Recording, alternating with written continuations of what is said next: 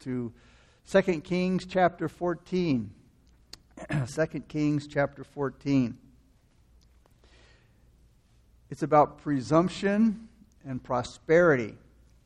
And in this chapter, we have a rough outline of a chain of kings from both Judah and Israel. Two kings of Judah, Amaziah and Azariah, and kings of Israel, Joash, Jeroboam II, and his son Zechariah. Amaziah was a presumptuous king, and that is, he took things for granted. He stepped out of the boundaries that God set for him. The whole chapter here suggests certain things that are worth mentioning in God's authority over mankind. The first thing that gets our attention is how much freedom God allows wicked men to have. Let's begin looking at verses 1 through 7 in chapter 14. In the second year of Joash, the son of Jehoahaz, king of Israel, Amaziah, the son of Joash, king of Judah, became king. He was 25 years old when he became king, and he reigned 29 years in Jerusalem. His mother's name was Jehoaddan of Jerusalem, and he did what was right in the sight of the Lord, yet not like his father David. He did everything as his father Joash had done. However, the high places were not taken away, and the people still sacrificed and burned incense on the high places. Now it happened, as soon as the kingdom was established in his hand, that he executed his servants who had murdered his father, the king. But the children of the murderers he did not execute, according to what is written in the book of the law of Moses, in which the Lord commanded, saying, Fathers shall not be put to death for their children, nor children be put to death for their fathers, but a person shall be put to death for his own sin. He killed 10,000 Edomites in the valley of Salt and took Selah by war and called its name Joktheel to this day. Here we learn in these verses that God allows wicked men to form wrong ideas about himself. And all of these kings, even though they were descendants of Abraham, who Abraham was a monotheist, which means belief in one God, these other kings became idolaters. We read that the high places weren't taken away in verse 4 so that people sacrificed, they still sacrificed and burned incense on the high places. Golden calves, which were symbols of Egyptian worship, were set up at Dan and Bethel. Now, you would think that the Creator, the Almighty Creator of the human mind, wouldn't allow it to think of Him as some material thing in nature or as some creation, some made up thing in man's mind. What, what human father do you know, if he had the power, would allow his children to form not only wrong, but wicked impressions of himself? And it, you know, it's, it's odd that, that God allows this. Even though it shows God's respect for that free will that he's given us, we still learn from this that God allows wicked men to have cruel authority over, uh, over other people. Now, all of these kings were wicked. Amaziah, Joash, Jeroboam, and Zechariah. And yet, God still let them have an oppressive control over the rights, possession, and lives of millions of people. Jeroboam II uh, uh, reigned for 41 years. And it says down in verse 24 that he did evil in the sight of the Lord and he did not depart uh, uh from all the sins of his father, Jeroboam, the son of Nebat. Now, if you look at history, you could come to the conclusion that if a wicked man was allowed to live with his fellow man, that he would be doomed to become nothing, that he would lose social and political power. But it's not so. Why? Because God punishes wicked men by their own wickedness. In other words, your own wickedness will sooner or later do you in. This was the divine principle to guide all judgment. Judgment was to fall upon those who had committed the crime. You see, evil nations often punished families, whole families, if someone in that family had done something wrong. But you see, that's not justice. Justice calls for judgment on the individual, on the criminal, not a relative or relatives. You see, this doesn't make God unjust when he allows a curse to come upon a family for a number of generations. The law of Moses said, Fathers shall not be put to death for their children, nor shall children be put to death for their fathers, but a person shall be put to death for his own sin. But like I said, that being the case, it still doesn't make God unjust if he allows generations of children to experience hardships or a curse, if you will, because of their father. You see, the problem is not God, but man. For example, let's say a man insists on doing drugs. Now, we all know that drugs can affect his children. And it can affect his children for a number of generations because he's damaged his genes in taking drugs, and this will affect his children for generations. And I remember back in the day when I was in dr- doing drugs, and you know I did a lot of LSD. They said it could you know damage your chromosomes, and your children can be born with born with uh, birth defects. Well, in the world, it didn't think of it at all. But when I became a Christian and then wanted to have kids, I was freaking out because I thought, Lord, please don't let my stupidity from the past ruin my future. And praise the Lord, he, you know, he, he, he spared me of that. But again, it could go on and affect, you know, generations because of one man's, you know, silly behavior. Because he sowed, he will reap what he sowed in his children. That it's the man's fault, not God's fault. Even though you can multiply this problem many times over, but still it is never God's fault. Any curse that follows for generations on a family can be traced back to some sin of a key person in that family. Also, we learn from these verses a wicked man is punished by his own wickedness. Amaziah's behavior is an example of that, which we're going to see here in a few minutes. Being overjoyed with his victory over the Edomites, he wanted to go to war with the king of Israel in verses 7 through 8 he sent messengers to Joash, the son of Joahaz, king of Israel. And he said in verses 8 through 14, Come, let us face one another in the battle. About 15 years after his defeat, he fled from Jerusalem to Lachish to keep from being assassinated. But the, the assassin chased him down and killed him, according to verse 19. That's the way it always is. Your wickedness will turn on you, and, you'll, and it'll end up doing you in. Wickedness is its own punishment. The wicked desires of a corrupt person are the ones are their oppressors. Sin in a sense is suicidal. When you reject the word of God and you reject the way of God, you're pronouncing your own death sentence upon yourself. Also, a wicked man is punished by the wickedness of others. The thousands of dictator kings that were brought to misery, hardship, and death, they were idolaters. They were rebels against the Lord and His word. They were punished by the hand of wicked men. That's the way it always is. That's the way it always be.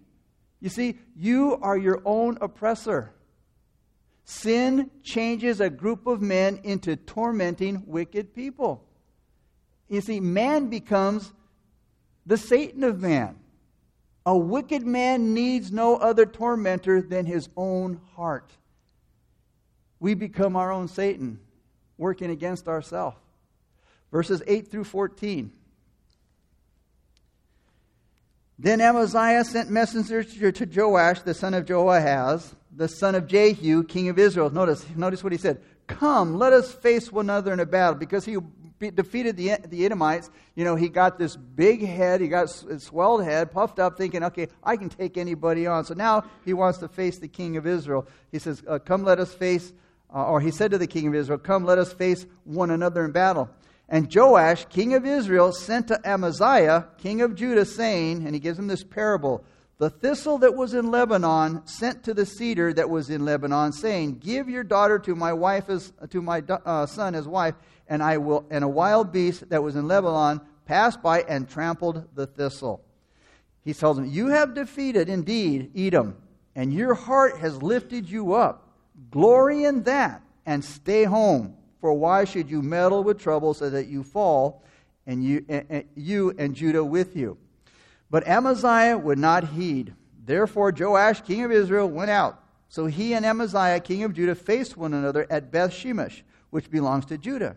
And Judah was defeated by Israel, and every man fled to his tent. Then Joash, king of Israel, captured Amaziah, king of Judah, the son of Joash, the son of Ahaziah, at Beth Shemesh, and he went to Jerusalem and broke down the wall of Jerusalem from the gate of Ephraim to the corner gate.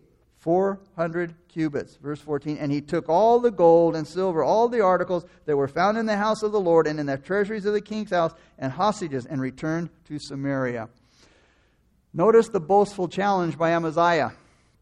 Notice the results. He tells Joash, he says, Hey, let us face one another in battle, there in verse 8. This, now, this was the message from a king to a king. Amaziah was riding high after his victory over Edom. So Amaziah decides to challenge Joash, king of Israel, he, which had just recently suffered death, uh, defeats by Hazael back in chapter 13. Amaziah's invitation to Joash to face each other to, in battle, that was a declaration of war. Now, if we take these words, that is, let us face one another, if we took those words out of this setting and kind of changed them a little bit, we would have some very good advice. You know, we could make them useful and, and give them a timely twist. For example, where he said, Let us face each other, let's look at God in the face. Let's see him as he is. But it's sad to say, it's so easy to get wrong ideas about God. And because of wrong ideas, that's how hostility starts against God. Jesus said, They hated me without a cause. You see, if men knew God better, they'd be less afraid of him and they'd trust him more. God said in Isaiah 118a, Come now and let us reason together, says the Lord. Reason about what? Well, how about the very point that you've been talking about? Wrong ideas about the Lord, that God is unloving and that he's cruel. We read in the second part of that verse, Isaiah 118, though your sins be as scarlet, they shall be white as snow, though they be like crimson, they shall be as wool. He says, You know, you, you think of me, that is, you think of me, God, as being harsh and hard and unloving. He says, Get rid of that thought. In Micah 7 8, he says, I delight in mercy. You see, to look God in the face isn't hard now. You see that Jesus has come. Jesus said, you know, it says in Colossians 1.15 that, that Jesus is the image of the invisible God. Jesus said, if you've seen me, you've seen the Father. We see the tenderness that was said to a desolate widow in, in Nain in Luke 7.11 when Jesus told her, don't weep, I'll raise your son. We see the power that claimed the roaring, that calmed the, the roaring waves and calmed the howling winds with just one word. We see the holiness that was never stained uh, from his contact with, with publicans and sinners. It shows us the attributes. He shows us the attributes of Jehovah God.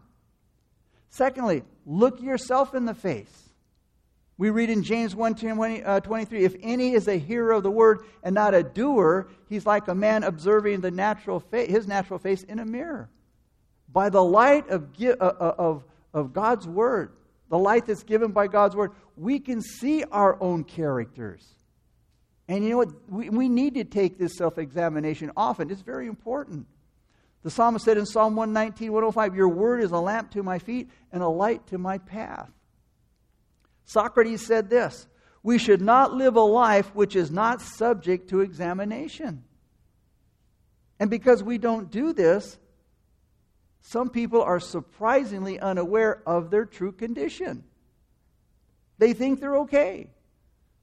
That's like with the psalmist. We have to ask God to search us. Lord, know my heart. Test me. Know my anxious thoughts. And Lord, point out anything in me that offends you. And then lead me onto a path of everlasting life. The same church that thought we don't need anything, the same church that thought, oh, we're doing okay, was told by Jesus, you're wretched, you're miserable, you're poor, you're blind, and you're naked. It's amazing how God looks at us and the way we look at ourselves. We can be so ridiculously mistaken about ourselves. Now, to keep from making such a mistake, we need to weigh ourselves in the Lord's balances, in the Lord's scales, the ones He's provided for us, the Word of God. Paul told the Corinthians in 2 Corinthians 10:12, he said, "Those measuring themselves by themselves and comparing themselves among themselves are not wise."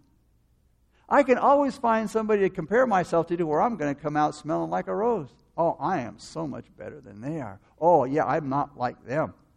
Why? Because they measured themselves by themselves and compared themselves with themselves. Howard Hendricks says comparison is carnality. Third, if we, okay, we look God in the face, we look at ourselves in the face, let's look at man in the face. Some people might say, well, that's not necessary.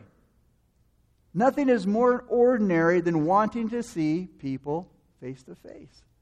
3 John 13, we just finished. He said, I have much more to say to you, but I don't want to write it with pen and ink, for I hope to see you soon, and then we will talk face to face. I'm sure we all believe in seeing people face to face.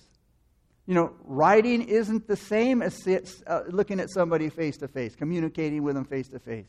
We want to see the person as well. If you hear of a, a great writer or preacher, you want to see them. When we visit friends, what do we say? We're going to see them. You know, many people today, especially with the social media, we're way too isolated. If the different classes of society had more interaction with each other, man, it, it would be better for us all around. We'd learn more about each other. We'd understand each other a lot better. Interaction between the rich and the poor would help to produce sympathy by the rich and confidence by the poor. Where is the continuing in the apostles' doctrine and fellowship that we read about in the, in the book of Acts in the early church? We read there that all the believers met together in one place and they shared everything that they had. And they enjoyed each other's kindness and friendliness. And it said they enjoyed the friendliness and kindness of all the people. Think of how many misunderstandings among us might be prevented or eliminated if we looked each other at each other in the face. Again, social media has made it possible, hey, that we don't have to see anybody anymore. We can stay in our little dark room and we can text and we can tweet and we can Facebook and we never have to see anybody again. You think, maybe, you've had an experience, you, you, that, that a friend, you know, maybe they've been a little cold to you or they seem a little distant. Distant, you know, it's not like them. And you begin to wonder, man, did I do something? You know, they don't seem to be as friendly as they are. Or did I say something? You start worrying about it. You start racking your brain trying to figure out if you said something or you did something wrong. And what that does, that fans that little spark of what did I do into a raging fire that will take away your peace. Instead of worrying about it, visit them. Be honest and have it out, so to speak. In other words, if you face that person face to face and you, and you just get it out, most likely in a few minutes, you know what? The whole thing will probably be settled. It'll be put to rest. Then we have the parable in verses 8 through 9. Let's read the, verse, the, the parable in verse 8 through 9 that uh, Joash gave to Amaziah. Then Amaziah sent messengers. I'm sorry, yeah, then Amaziah sent messengers to Joash, the son of Joahaz, the son of Jehu, king of Israel, saying, Come, let us face one another in battle. And Joash, king of Israel, sent to Amaziah, king of Judah, saying, The thistle that was in Lebanon sent to the cedar that was in Lebanon, saying, Give your daughter to my, my son as wife. And a wild beast that was in Lebanon passed by and trampled the thistle. Three things lead to, to giving this, this parable here. First of all, a so called success, where Amaziah defeated the, Ammon, the Edomites, and he just, you know, that, that success was part of the reason for this. Secondly, un- underestimating a superior. Amaziah underestimated Joash. Third, a disrespectful challenge. Now, success. Amaziah had success in beating, defeating the, the Edomites. Success is a relative term because you see, it has to be based on the circumstances connected with that success. For example, a man who safely steers his, his little canoe across a small lake in calm waters he achieves a certain success. He got from point A to point B. But in reality, it's a short and fairly easy journey. And it can't be compared to a huge cargo ship that successfully crosses the Atlantic Ocean in rough, stormy weather. The captain who brings his vessel safely through the dangers in this kind of a journey has rightly earned the right to be called successful. But it's by no means the same as the man who took his little canoe across a small lake in calm waters. No way are they the same thing. But you see, this was the conclusion that Amaziah, the king of Judah, came to with his little defeat. Because he had conquered the Edomites and he had killed 10,000 men, according to verse 7. Because of this, he thought that he should be just as successful against the king and the armies of Israel, who were much more dreadful enemies. Now, Amaziah's conclusion came from, first of all, underestimating his superiors in the skill of war. You see, if you decide to take a challenge, let's say you decided to swim a river, you better know well the strength of the current, you know, how cold it is, in comparison to your own strength. Because you see, a mistake could be fatal. Jesus said, What king would go to war against another king without first sitting down with his counselors to discuss whether his army of 10,000 could defeat the 20,000 soldiers marching against him? And if he can't, he will send a delegation to discuss terms of peace while the enemy is still far away. It's obvious that Amaziah underestimated the military strength and the capacity of his army. Because when they met, when they did meet, verse 12 says that Judah was defeated by Israel and every man fled to his tent. You see, Amaziah underestimated a man who was a greater warrior than he was. And that led to the disrespectful challenge hey, Joash, come on, let's face each other in battle. Success in a mission sometimes fill, uh, fills a man with, with arrogance and self confidence and pride. And they think nothing can stand in their way. Kind of like when Joshua defeated Ai. It says, Now Joshua sent men from Jericho to Ai, which is beside Beth Aven on the east side of Bethel, and spoke to them, saying, Go up and spy out the country. So the men went up and they spied out Ai.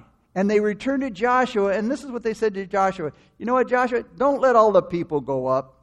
He says, Let about two or three thousand men go up and attack Ai. He says, Don't weary all the people there, because the people of Ai are few. So about 3,000 men went up there from the people, but they fled before the men of Ai, and the men of Ai struck down about 36 men, for they chased them from before the gate as far as, Shebarim, and struck them down on the descent. Therefore the hearts of the people melted and became like water.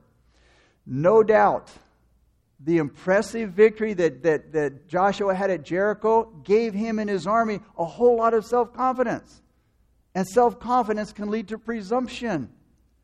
Because Ai was a smaller city than Jericho, victory seemed like a piece of cake. Hey, don't send, hey, you don't have to send the whole army. Just say a few thousand, you know, we'll take care of it and it'll all be said and done. So again, you know, Ai being a smaller city seemed like it'd be a piece of cake in man's opinion about the situation. Instead of going to the Lord in prayer and seeking guidance from the Lord and seeking the mind of the Lord, Joshua accepted the counsel of his spies, and this led to their defeat.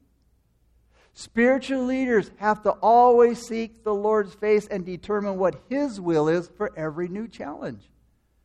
And because Amaziah, the king of Judah, had defeated the uh, Edomites, he thought that the army of Israel would be a pushover for him. So he challenges Joash to battle. The parable of Joash was the cedar, was used to rebuke Amaziah, the thistle. And it suggests that the sense of Amaziah's superiority came by a similarity of nature.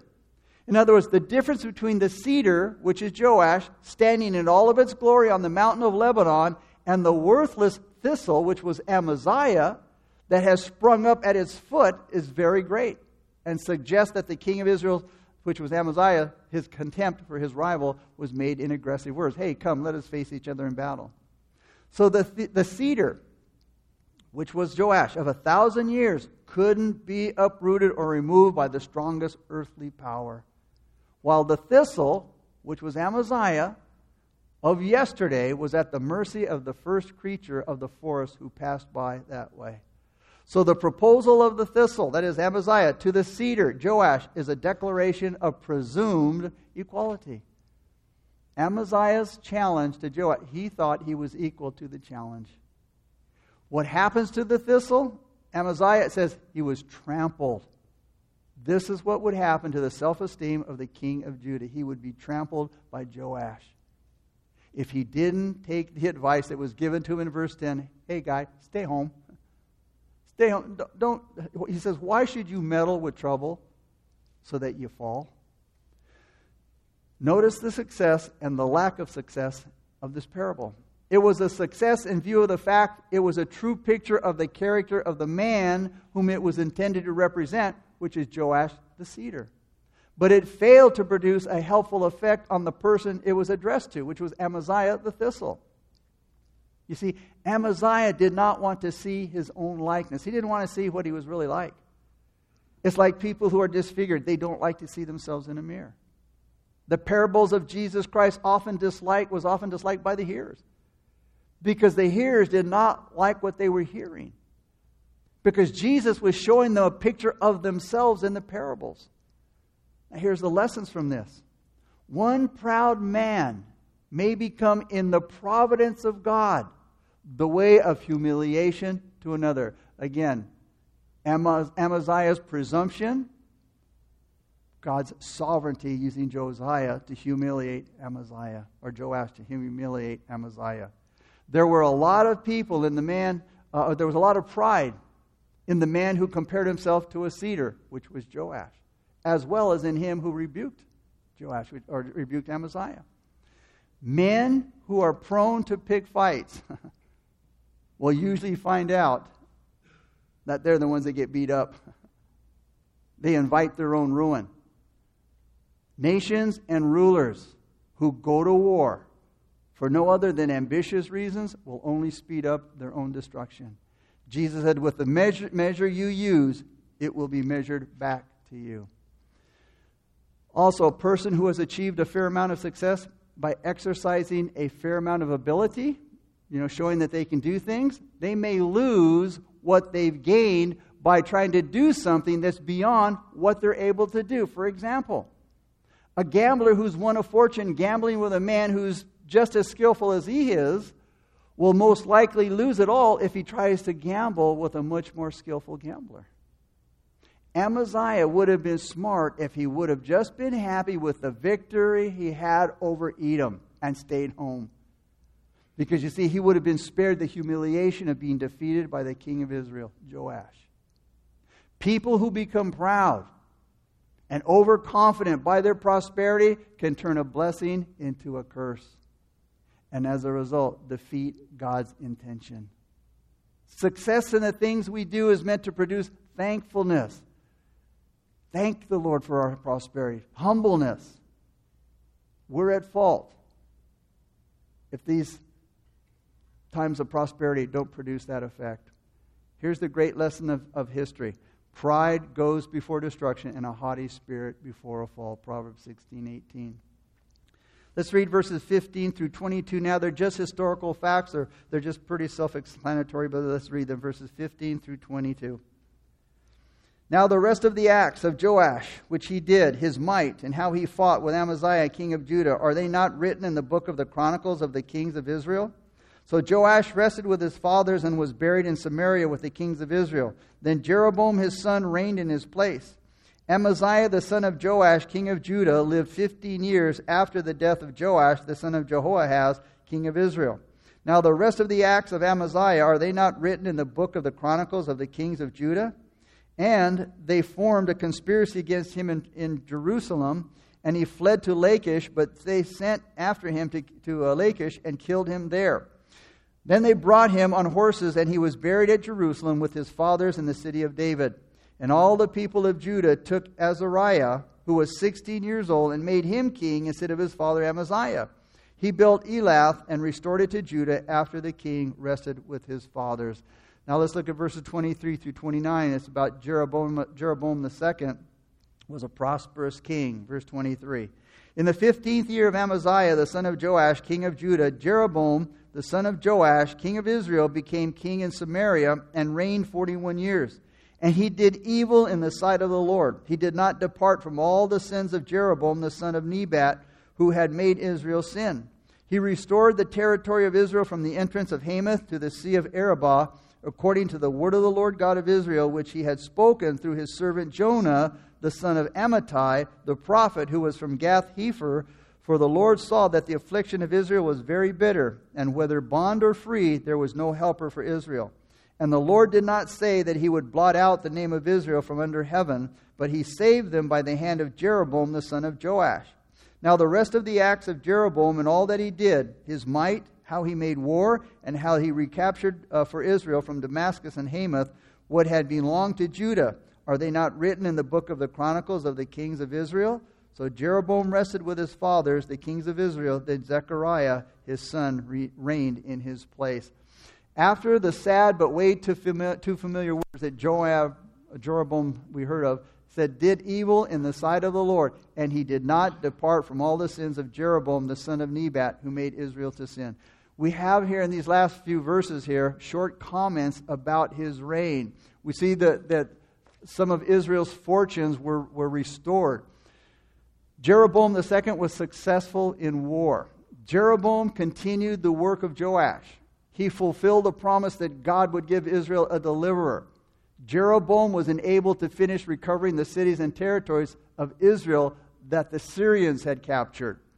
He restored the territory of Israel from the entrance of Hamath to the Sea of Arabah, which means he extended the boundaries of the kingdom as far as they had ever reached in the days of its when they were in their greatest prosperity. What was the cause of this? God's pity for Israel.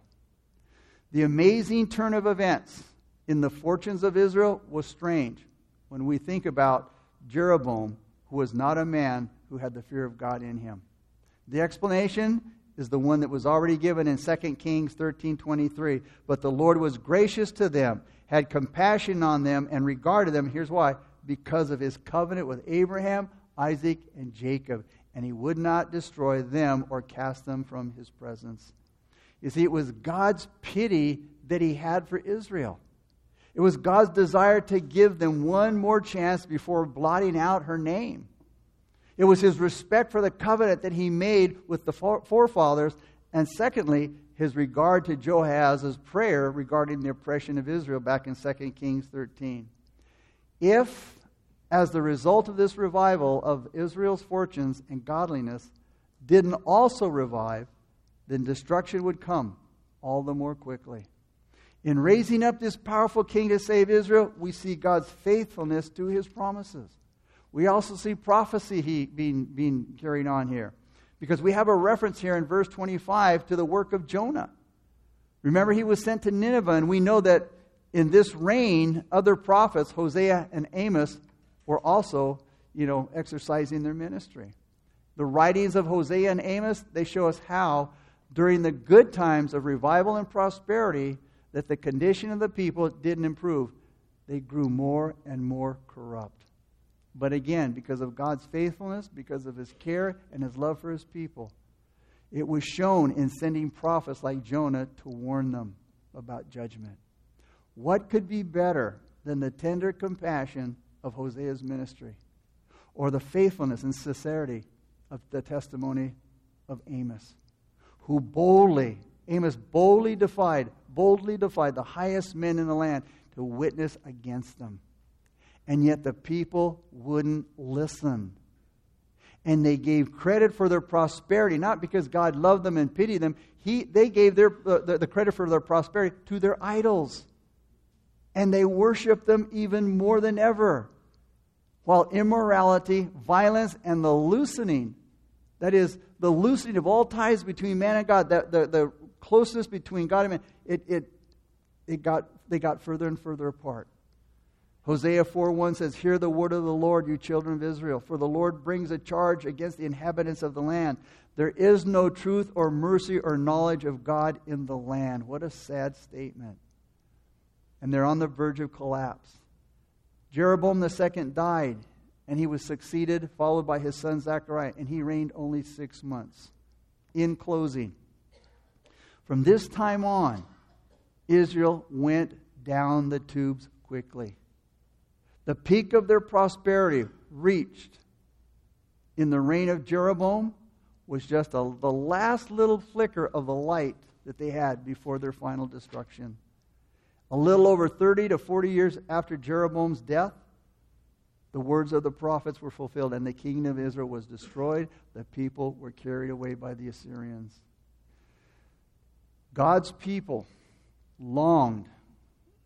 They longed for the day of the Lord to come. Now, they thought the day of the Lord would bring greater glory to Israel. But the people, what the people didn't realize that the day of the Lord actually meant divine judgment on their nation because of God's judgment.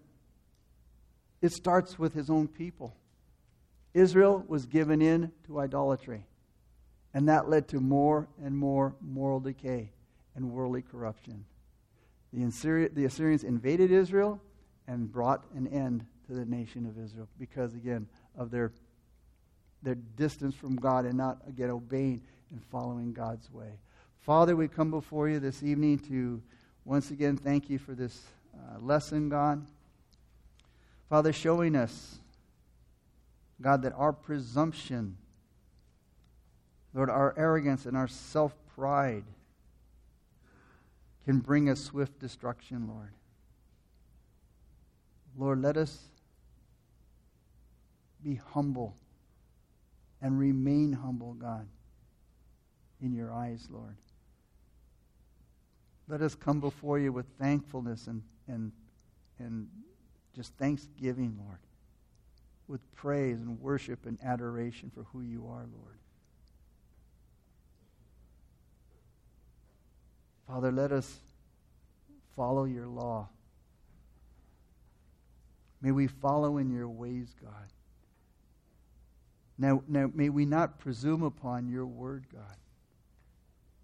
May we not take things into our own hands. But God, may we seek your face for every challenge before us every day, Lord. Maybe you're here tonight and you don't know Christ as your Lord and Savior. Maybe you take things for granted that you're okay, that everything's going to be okay. But we can't do that. We can't presume upon the things of God. We have to know about the things of God. We have to know what He says. We have to know what He requires of us. We have to know His laws and His ways. And we have to abide by His laws and His ways. And, and God's word says, Jesus said, I am the truth, the way, and the life. He's the only way. He's God's way to the Father. The worship team is going to lead us in a song of worship right now. If God has spoken to your heart and you recognize your need for Christ, then as we worship, you get up out of your seat you make your way towards the steps up front. I'll meet you there. And when the song is finished, we'll say a simple prayer of faith together.